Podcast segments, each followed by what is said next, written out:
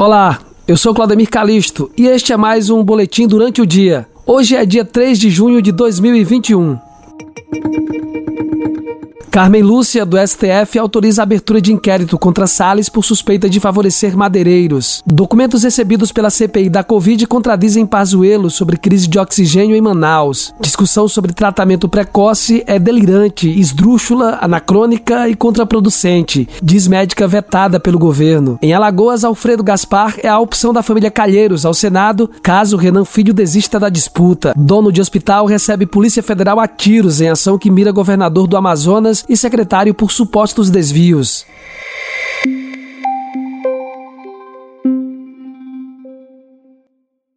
A ministra do Supremo Tribunal Federal, Carmen Lúcia, determinou em despacho desta quarta-feira, dia 2 de junho, a abertura de inquérito contra o ministro do Meio Ambiente, Ricardo Salles, sob suspeita de atuar para favorecer madeireiros com atuação ilegal na Amazônia. O pedido foi feito pela Procuradoria-Geral da República após uma notícia crime apresentada pelo ex-superintendente da Polícia Federal do Amazonas, Alexandre Saraiva, que acusou Salles de tentar obstruir as investigações de um esquema de desmatamento ilegal na região. É a segunda investigação no STF contra Salles. A outra, conduzida pelo ministro Alexandre de Moraes, resultou no cumprimento de busca e apreensão contra o ministro do Meio Ambiente no último dia 19, batizada de Operação Aquanduba.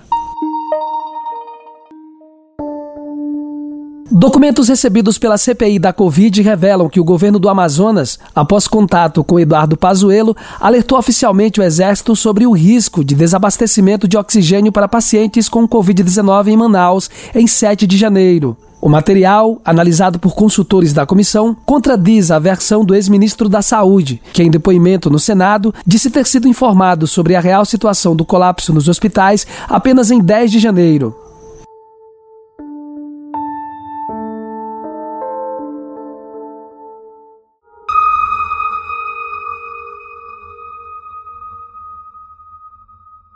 Grupo Santana tem as maiores lojas em Teotônio Vilela. Grupo Santana, o S que faz parte do seu lar. A médica infectologista Luana Araújo, que ficou menos de duas semanas como secretária de enfrentamento à Covid-19 no Ministério da Saúde, comparou o tratamento precoce para a doença à ideia da terra plana. Ela chamou ainda de delirante a discussão sobre o uso de medicamentos sem eficácia para tratar o coronavírus. Luana disse que desconhecia a existência de outro infectologista na pasta quando foi chamada para o cargo. Na comissão, em resposta ao senador governista Marcos Rogério, do DEM de Roraima, que citou o número de especialistas em infectologia no Brasil, Luana afirmou que há poucos profissionais na área. Mais tarde, em sua fala, o senador governista Luiz Carlos Reis, do PP do Rio Grande do Sul, informou haver ao menos mais seis infectologistas no Ministério da Saúde. O relator da CPI, Renan Calheiros, o primeiro a fazer perguntas, citou frases do presidente Jair Bolsonaro e questionou a médica sobre a defesa do mandatário pelo tratamento precoce e o estímulo à população em abandonar medidas não farmacológicas, como o uso de máscara, distanciamento social e lavar as mãos mãos.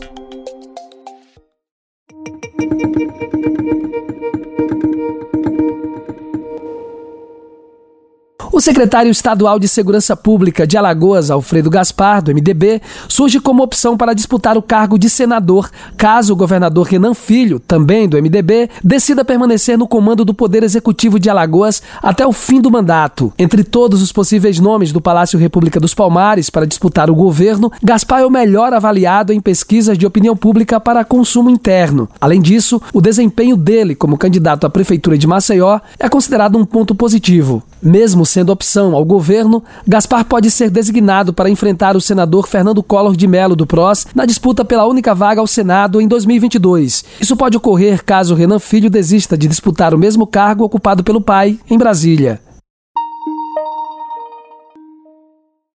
A Natural e Companhia tem tudo em colchões, móveis e estofados. Vende nos cartões e tem o atendimento que você merece. Entregue montagem de móveis grátis.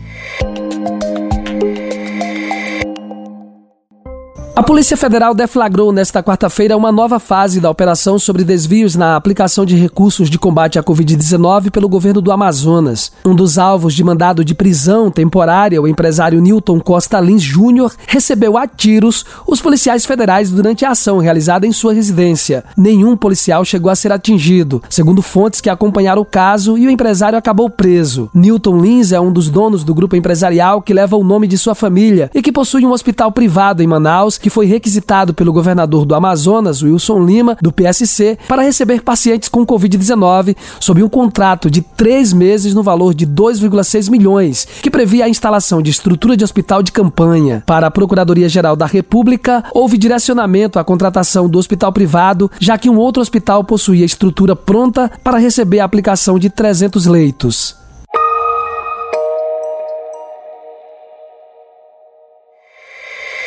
Este foi mais um boletim durante o dia. Você pode acompanhar o nosso podcast nos seguindo no seu streaming favorito. Você também pode me acompanhar no Instagram, arroba Claudemir Calisto Oficial.